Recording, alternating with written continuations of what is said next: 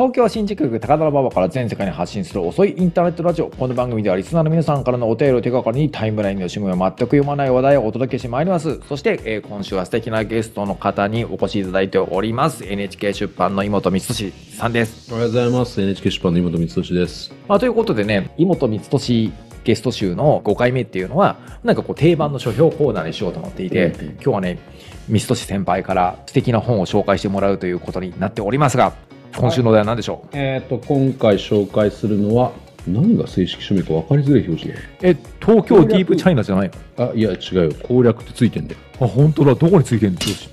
ああったあった、ついてた。でもこれは飾りなんだよ。ムックなのかな、これ。いや、でも雑誌コードなら書籍だな。うんまあ、出版業界にしてこからね、話はいいでしょう。書店員さん、返品のあれが違ってくるから。うんえっ、と、攻略、東京ディープチャイナという本を紹介します。はい。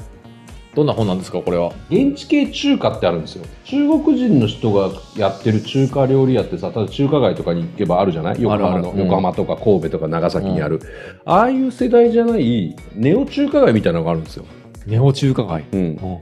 近年の世代。それは割と横浜とか長崎とか神戸の中華街はなんか都市の表彰としてもいかにも中華ですよみたいになってるけどそうじゃない。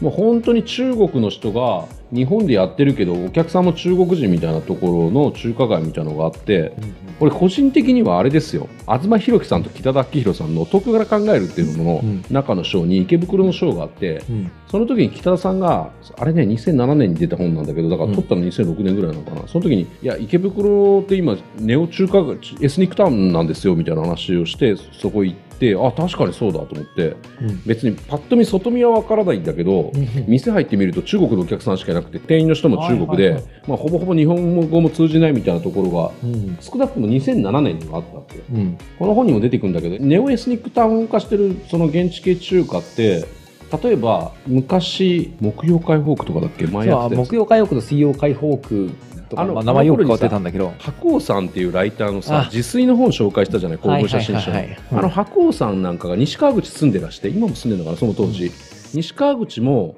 2000年代半ばに西川口昔は風俗店が有名だったんですよ。西川口方式とか言ってソープとか、それが浄化で一掃されるわけ。だからテナントが風俗店だったところまあ当然だけど全部排除されるから空いちゃって、うん。そこにやっぱり現地系の中華がすごい入って、西川口がエスニックタウンとしてすごい有名になるんですよ。動きのスタートはそのに2000年代半ばの西川口浄化作戦みたいなやつだから。だからだから多分2000年代後半ぐらいにはボコボコそういう芽がいろんなところに広がりだしてそれが2010年代も後半になるともう全面化するみたいなうん感じで自分が周りの友達とかと言ってた言葉で言うと現地系中華みたいなのが出てくるのをチャイニーズ中華っていうふうにこの本の中で読んででそういうふうなチャイニーズ中華がいっぱい出てる状況を東京ディープチャイナっていうふうに名付けて案内してるのが今回この紹介するこの本です。なるほどね。うん。でこれね著者の人お二人なんですけど、うん地球の歩き方の編集部の携わってた人なんですよ。へ地球の歩き方のそれこそ中国とか作ってた方でだからすごい地球の歩き方的でうん。なんかさ今の話聞くとさ、まあ、この本の言葉で言うところチャイニーズ中華のお店ガイドだと思うじゃんうん。パラパラ巡ると、でもそんな違うのよ。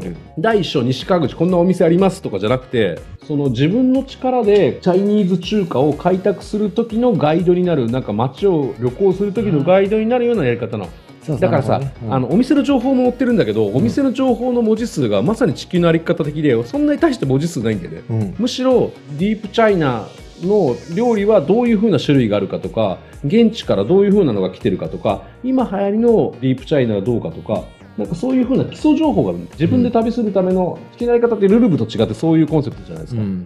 そういう風なのでできててだからすごいなんか勉強になるっていうか。まあ、だからこの本で身につけた知識を持って、まあ、いろんな都市に行って自分でそのディープチャイナを発見する。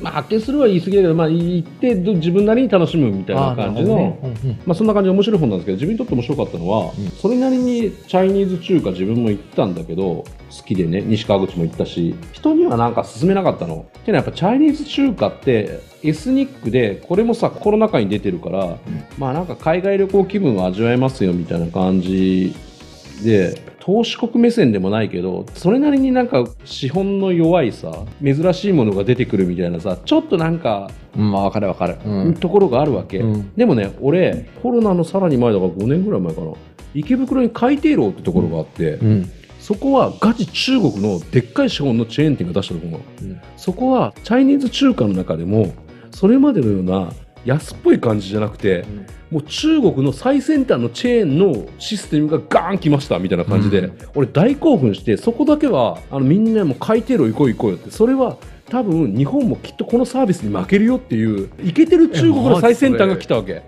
であ行って行ってみたいなそこ。ああ行こうよ。袋でしょここから歩いていけるでしょいやなんなら新宿もあるんだけどうん。でもね袋が一番面白いんだけど内装とかも全然貧乏くさくないのよ。うん。でも日本のゴージャスと違う中国としか言いようのないゴージャスさなの、安っぽくないよ全然。っていうのがあってから俺そのだからなんていうのこの本もね俺ディープチャイナのディープってあの日本もさ日本のディープなんとか案内みたいなさああいうさ、ちょっとひねったなんかダークなところ行こうみたいなノリってあるじゃん。わかるわかる、でもね、そうじゃないのよ。で、この本の中で出てきて、俺、なるほどと思ったんだけど、今、海底炉だけじゃなくて、中国のそういう最先端のチェーン店、ガンガン日本出してきてて、うんとか、直接そうじゃないんだけど、中国の今、最先端の流行りのをパクった店とかガンガン出てきてるところが、どこかというと、うん。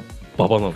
マジ？なんでかっていうとチャイニーズ中華って、日本にいる中国の人相手の商売だから、いくつか中国人の方が日本にいる街の中で一番その層が分かれるのが馬場なんだって。馬場の中国の人って学生中心だからあなるほどね。だから若者向けの中国の最先端の店がうん。ガンガンいやでどこってのはその本読んでるだからそこに今地図も載ってるから。だから中国の最先端サービスが今見れるのが馬場なの馬場なんだ。だからそれがすげえ面白いなと思って。うん。中国こんな食材食べちゃうんだとかじゃないのよ。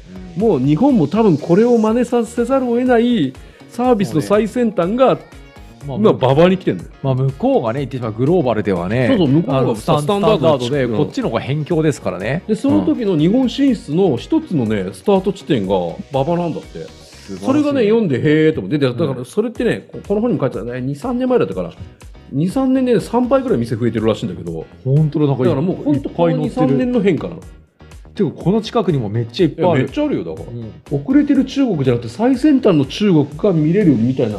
だからそう一つこの本にだから本当きつけるならそのディープっていうところにあるなんか目線がいやもうディープじゃないクールチャイナ。クールチャイナなんだうん。ね。東京クールチャイナの紹介する本みたいな。でも中身はだからそういうのをすごい紹介してあって面白いです、まあ、クールも古いか。本当だ。よくわかんないけど。アーシャン・ミーシェン、おしゃれな新価格レストランが続々登場っていうページに紹介されてる。中国の若者が今夢中になってるのが馬場で体験できるみたいな、うん。また緊急事態宣言になったから飲食応援ってことも含含め今日はだからそれでこの本をすごい行きたい、これ。紹介させていただき現ました。代風のミーシェンを出すみたいそうなんだよ。ミーシェンって現代風なんだよ。ミーシェンって何？知らない知らないもう読んでちょちょ行こう行こう。いいでしょ。茶とか美味しいって食べようかドリンクやスイーツも出すカフェレストラン。これ絶対行こうよ。なんかエスニック目線っていうよりも現代のクールのナンバーワンを見に食べに行くっていう。行こうよ。別に週週内とかでもいいよ。行こうよ。行きます。いいでしょ。行きます。行きます。ありです。普通に行きます。ミーハーとして行きます。そうそうそうそう。っミーシェン食べてきますていうのでおすすめですおすすめです。はい、